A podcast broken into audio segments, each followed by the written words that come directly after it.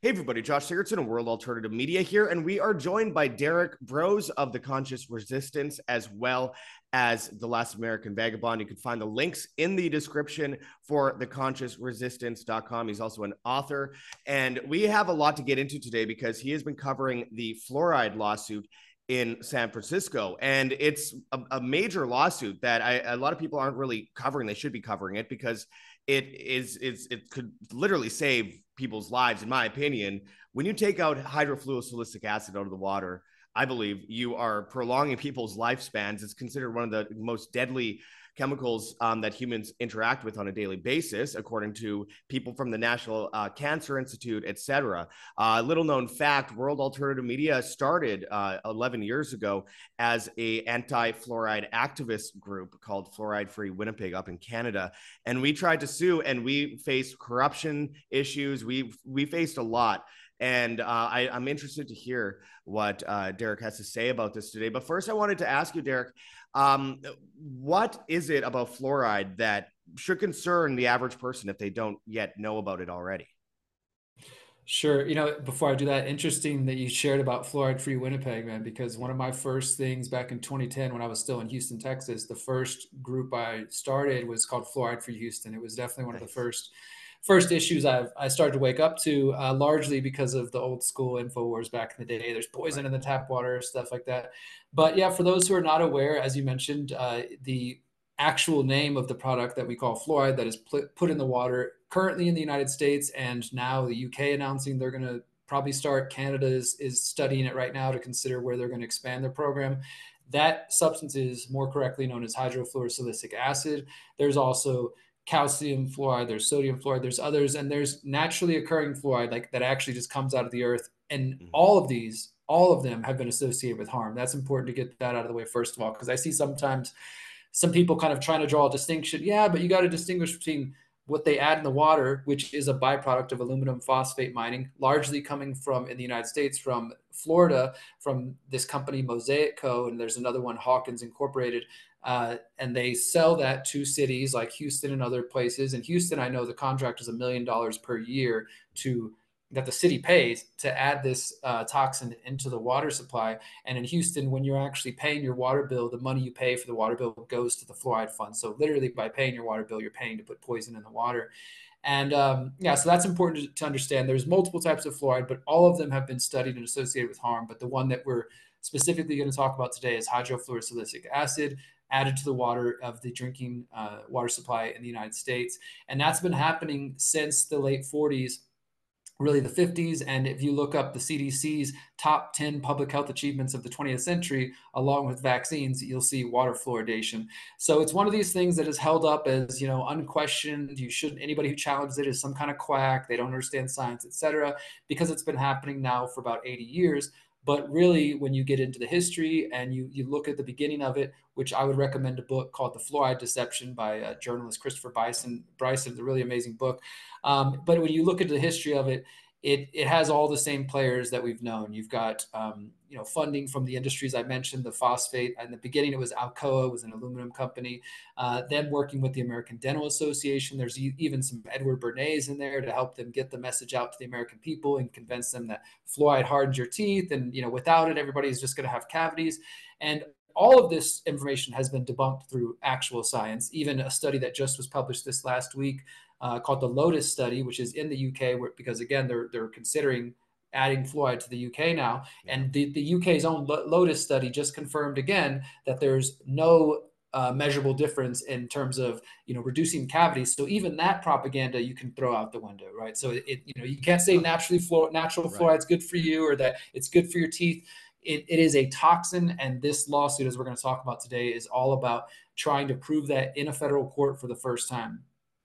Yeah, well, you know, they're using the same kind of propaganda in the UK right now as they're trying to roll this out that they did back in the 50s and the 60s in the United States and Canada, which is essentially that it hardens the teeth. And they're saying, hey, to, to telling British people, hey, you know, we're famous for having bad teeth. We need to fix our teeth. We, we put fluoride in the water. But if you look at studies between places, for example, in Canada, uh, Calgary and Vancouver, Vancouver not having fluoride in the water, Calgary did. The cavity rate was almost double in Calgary. And yet they say that it was uh, it, it's all about stopping cavities in children. It's absurd. And if people have never heard of dental fluorosis, talking about hardening the teeth, it's literally the opposite. But nonetheless, there, we could go into that all day. Derrick, this is a really interesting story in uh, San Francisco that's happening right now, and um, it's it's not getting the media attention that it should be getting, considering the the uh, scale of this lawsuit and what it, what it entails. So, can you kind of go into um, the lawsuit and and you roughed it in San Francisco for for a couple weeks there?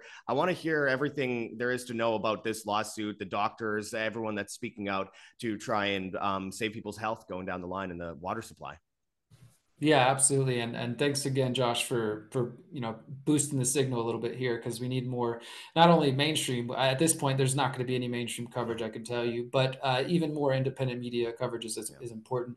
So this whole situation started back in 2016, which just is another example of how slow the system moves. Uh, in the United States, there was a bill passed uh, years ago called the Toxic Substance Control Act, and this is under the EPA. It allows uh, regular people to petition the EPA to file a petition and say, hey, we believe this product, this toxin, this compound, this chemical is uh, toxic and this way. And then you provide your evidence and you, you know, the EPA in the ideal world, they read it, they respond to it. If you're correct and they, you know, you provide evidence, they investigate it, and then they're supposed to um, either ban or regulate, you know, whatever the compound is. So the Fluoride Action Network, which is one of the longest advocates um, in the United States that have, their organization is just, I mean, they, they, they really, there's no way to really just emphasize how much work they've done since yeah. the early 2000s. They've been leading the way. They have probably the world's largest database on fluoride studies in the world. And uh, I mean, it's, it's just amazing work. So it was uh, founded by Paul Connett, and uh, I know his wife Ellen Connett was involved in that, and their son Michael Connett. He is uh, an amazing attorney, and he is the one who helped file this petition of the EPA, and along with uh, Moms Against Fluoridation, Food and Water Watch, and then there was a couple of individual mothers who were also listed as plaintiffs. So they filed their petition under TSCA in 2016. The EPA banned it, um, and then they basically filed a lawsuit saying that the EPA had improperly rejected the petition. And so that started back then, 2016, going to 2017 for the first couple years there was you know courts moving slow procedural stuff but it finally went to trial in the summer of 2020 that was when i first started reporting on it for the last american vagabond. Anybody who goes there you can check out my author page and we have a specific page just for the fluoride trial and there's about four pages of articles i've written over the last four years. Uh, in 2020 of course it was covid everything was locked down so the court case was all zoom. And there was about i think seven or eight days of uh, testimony over a two week period and I basically just attended the, the you know the court via Zoom and was doing live tweeting, taking notes, and writing articles and all that sort of stuff.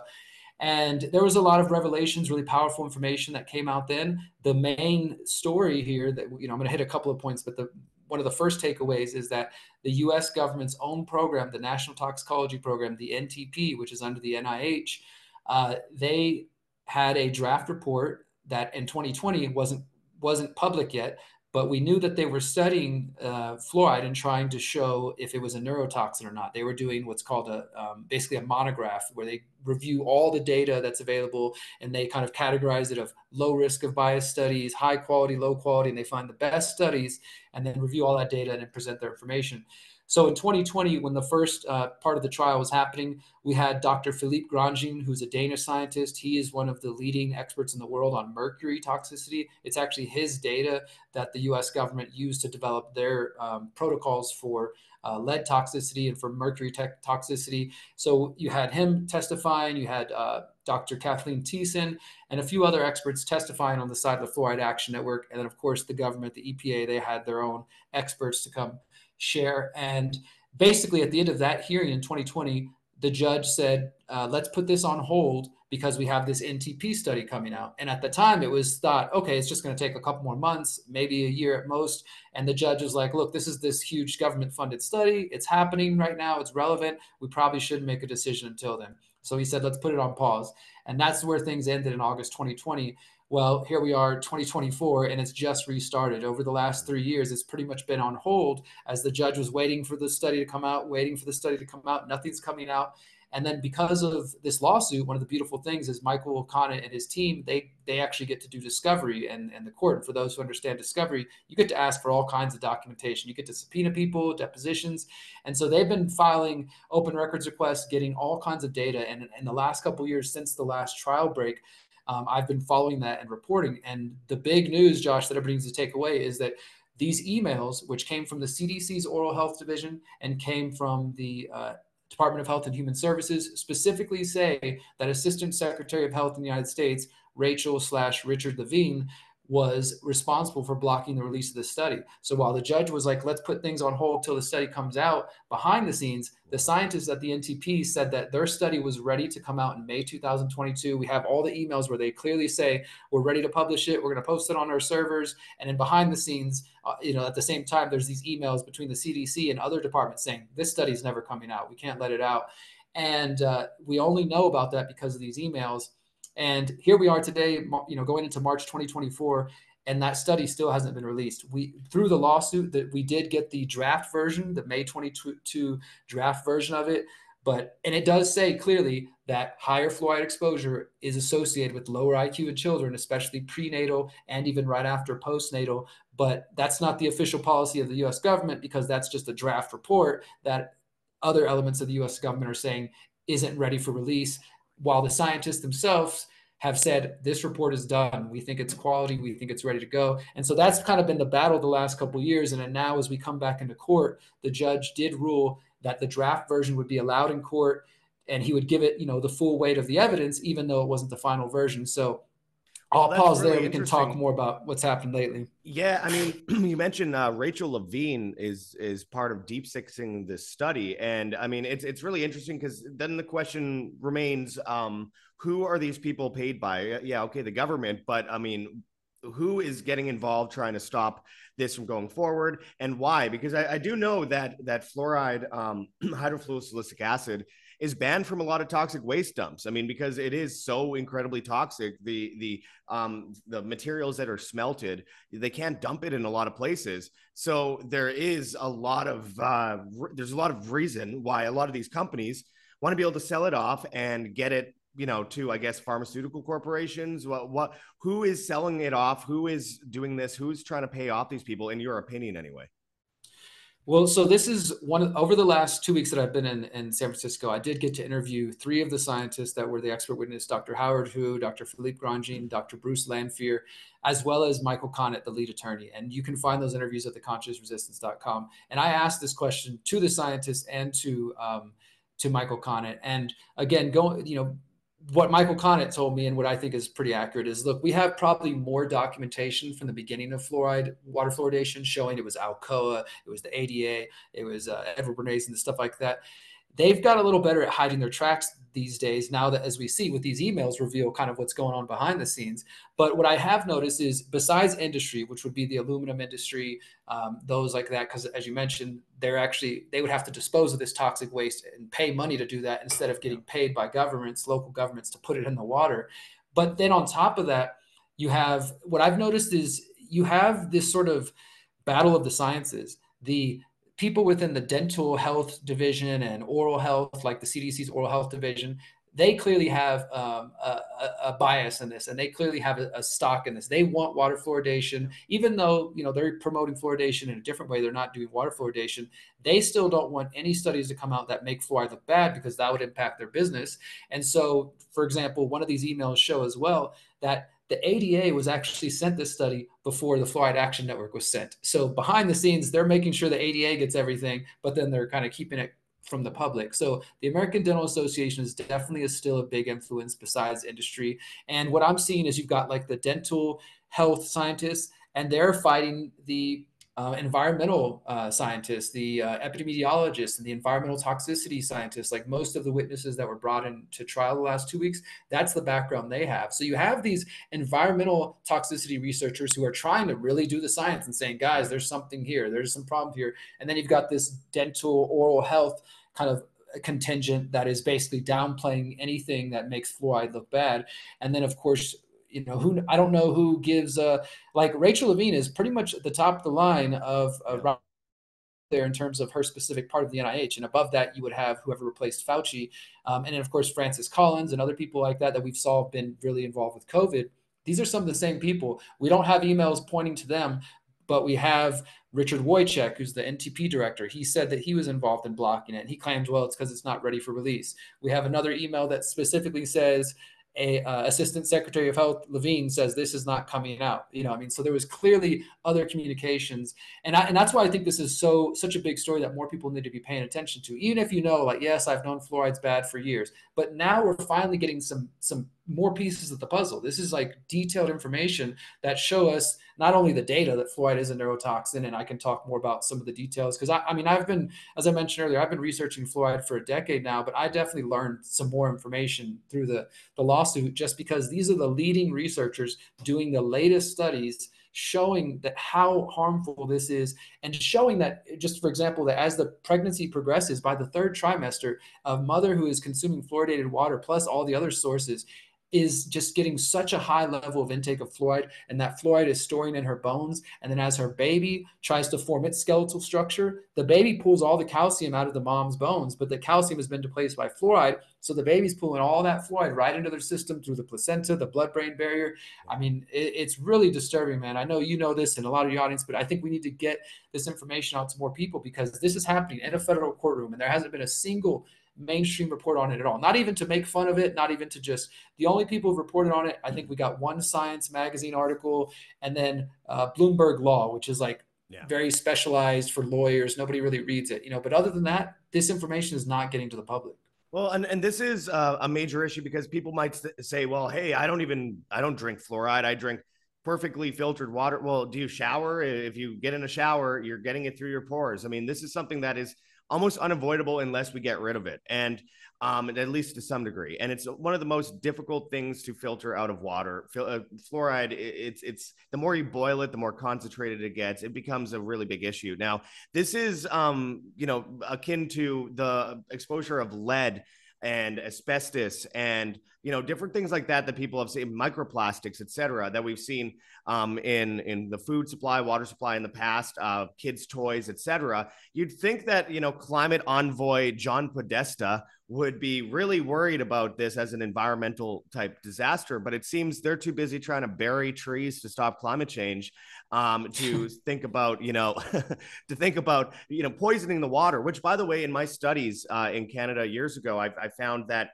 though they say there's a certain amount of parts per million in the water they are they, they they're swinging that study in their own in their own direction because in reality when you test at different points in the water you find different parts per million and they always go by the lowest possible amount they can legally um, so that they can get away with saying to the public yeah it's only this point zero zero zero zero zero whatever.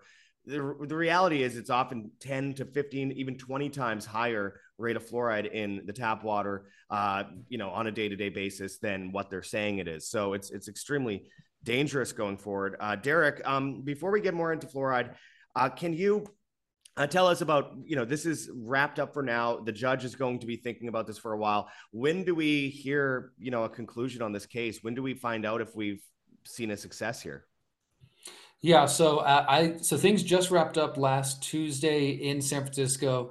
Um, and I just, like I said, I just got home here a couple days ago. But tomorrow, as we're recording this, so tomorrow, Tuesday, February 20th, there's going to be the final, final hearing because what the judge basically decided last week is that he wanted a week to review all the, like after the EPA rested their case and Fluoride Action Network rested their case. They, Fluoride Action Network had, I think, six witnesses. The EPA had three. So the judge, who again, like one of the reasons this is a historic case is because this is the first time, at least in the United States, that a judge, which is, you know, legal law, is being asked to judge science, which is pretty unusual. Like so, and the scientists don't like their work second guessed by you know governments or by you know a judge because you know what does he know? Well, I'm a scientist, right? But I will say that this judge has been he's clearly an intelligent guy. He's holding his own. He's keeping up. He's pausing them to say, okay, explain to me what does point of departure mean and margin of exposure and benchmark dose analysis. And I mean, there's been all this jargon and stuff that I've been doing my best to keep up with and report on. But the judge himself seems to be legitimately trying to understand what's going on. And he hasn't been like on the government side or even on the Fluoride Action Network side. He seems to be, in terms of like, hey, if we're going to have a system of laws and courts and whatever, you would want a judge to be this neutral.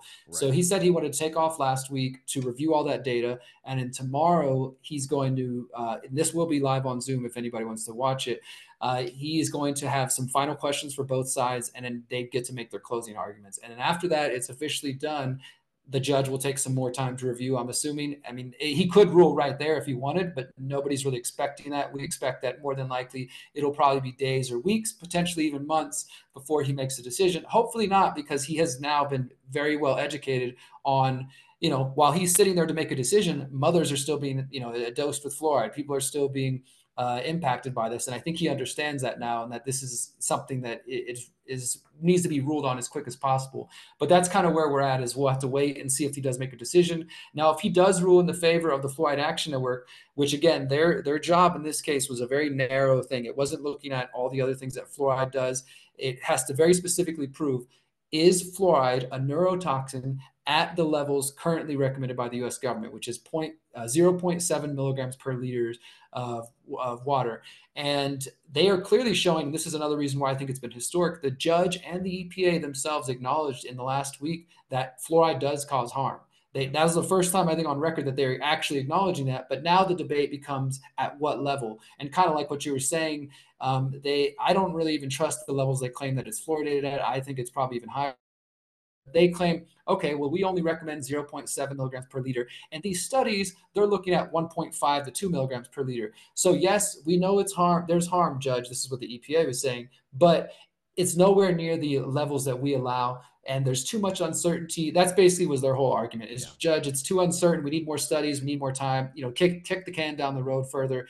Whereas the Fluoride Action Network and their scientists have been showing that actually some of the data, including in the NTP study, which was blocked by uh, Rachel Levine and others, shows that at levels, at the currently allowable levels of North American drinking levels, there's already harm. And in fact, last week during the, as we were wrapping up, there was a, a, late breaking study, which you're probably you'd probably be really interested in because it was a study that was um, commissioned by Health Canada, which is of course Canada's public health agency, and they hired uh, this company called Risk Sciences International to study the fluoride data because they're considering fluoridating the whole country now. Mm-hmm. And in their own study, which they decided not to publish, Health Canada decided not to publish it, but the scientists themselves went and published it separately. And in the, that study, which is again commissioned by the Canadian government, it said that there that there is harm that they're finding at levels currently allowed in North American drinking water levels. I mean, it, it's as clear as day right there. And the interesting thing is, as I said, the Canadian government chose not to publish it.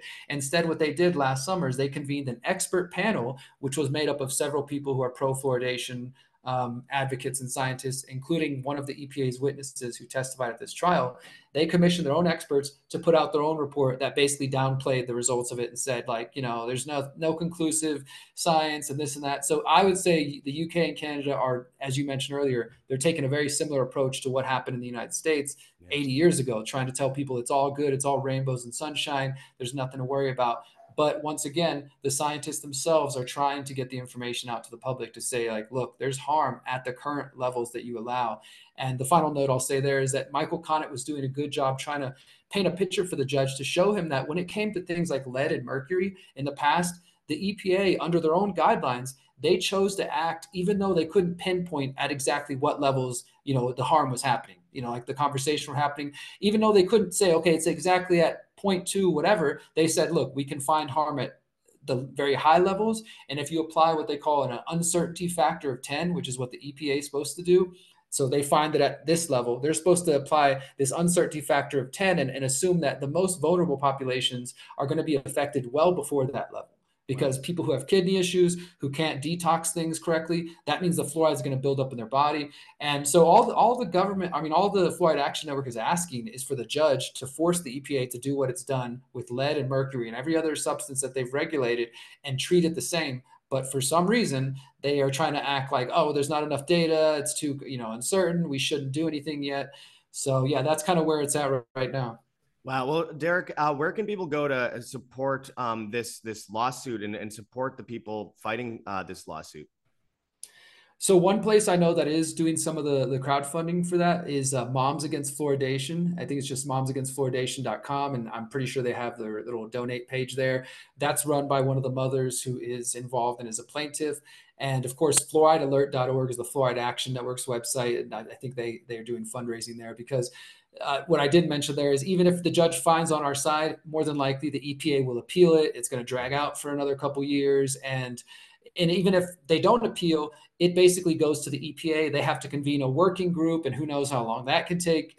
I think we can we can imagine that they're going to drag their feet as long as they can on this. Yeah. But the fact that it's in a court, the fact that this information is being testified and, and shared by these scientists, I think that alone is it makes it historic. So I hope people will uh, look more into it and just keep sharing this information. Oh, absolutely. And you know, this this is something that uh, obviously the number one thing everyone should always do in these situations is to just withdraw from the government water system and and you know, get your own water, collect rainwater, which is illegal in a lot of places, but do it anyway.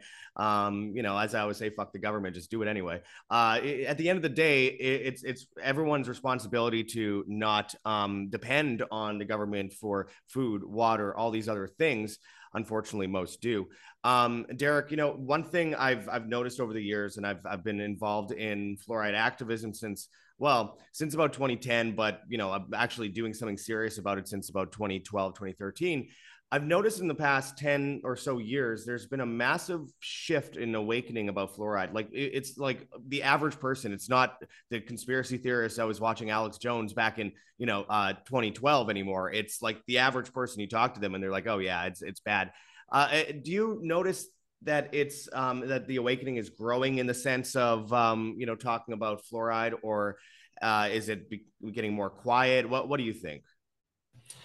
I think overall, like this is one area where I would say uh, COVID skepticism, which translated to overall broader skepticism of the science and you know the health agencies, is helping the fluoride fight because maybe some folks who before COVID did wouldn't have listened to or thought about fluoride and maybe even thought it was a conspiracy theory a lot of people woke up because of COVID, obviously, and now they're like, okay, well, hmm, maybe if they if I saw what they did with the vaccines and what they how they treated that situation, maybe there's something else going on with uh, the water fluoridation situation. So I do think there are more people. I mean, like I like I said back in the day when I first did it, that the first bit of activism I ever really did was going and taking those infowars. There's poison in the tap water. Same. I printed out some posters and like started putting them on like the light poles in my neighborhood.